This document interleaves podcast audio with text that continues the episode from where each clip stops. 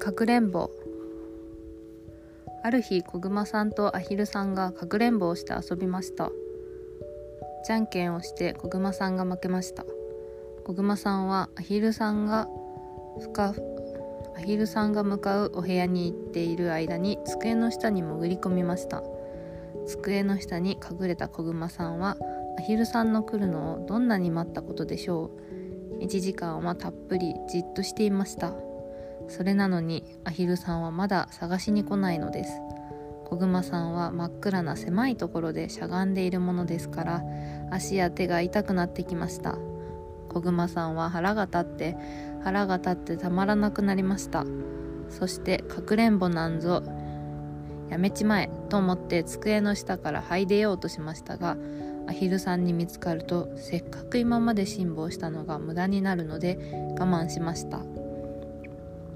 さてアヒルさんはお隣の部屋で何をしていたのでしょう。このアヒルさんはとても忘れっぽいアヒルさんだったのものですから小熊さんとかくれんぼをしていることをすっかり忘れてしまっておしゃれをしていたのです。アヒルさんは女の子だったからです。まずお母様の洋服を着てお靴を履いてその次にお帽子をかぶってパラソルを広げて部屋から外に出かけながらこう大きな声で小熊さんに言いました「小熊さん私はこれから散歩に行ってきます」そしてどんどん外に出かけていってしまいました。小熊さんはそれを聞いて「僕も一緒に行きたい」と言いそうになりましたがアヒルさんに捕まると困ると思ったので慌ててお口に蓋をしました。それから小熊さんは何時間そこでじっとしていたことでしょう。とうとう夜になりました。それでも小熊さんはもうちょっとの辛抱だもうちょっとの辛抱だと思って我慢をしていました。なぜといえばこんな誰にもわからないような上手な隠れ場所を見つけたのですもの。小熊さんはアヒルさんにそれを自慢してやらなければつまらないからです。するとやがて窓が開く音がしました。そして誰だか高い窓から飛んで入ってきてまた出て行った。ようなんです。小熊さんはその音を聞いているうちにすっかりかくれんぼをしているということを忘れてしまいました。そしてそっと机の下から這い出していきました。そして机の上を見ました。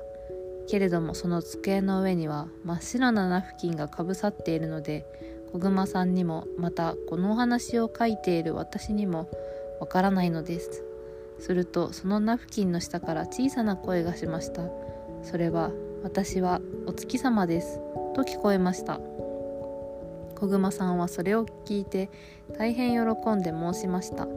ナフキンの下にいらっしゃるお月様どうぞよく光ってこのぐらいお部屋を明るくしてください。と申しました。するとナフキンがピクピク動いたと思うとナフキンの下から光がさしてお部屋が明るくなりました。その時ちょうど忘れっぽいアヒルさんが散歩から帰ってきました。小熊さんはアヒルさんに飛びついて喜びました。そして2人は机の上のナフキンをそっとどけましたらお月様はいらっしゃらないで白い西洋皿においしいおいしいごちそうが山のように持ってありました。そのごちそうがあまりに美味しかったので2人はかくれんぼのことはすっかり忘れてしまいました。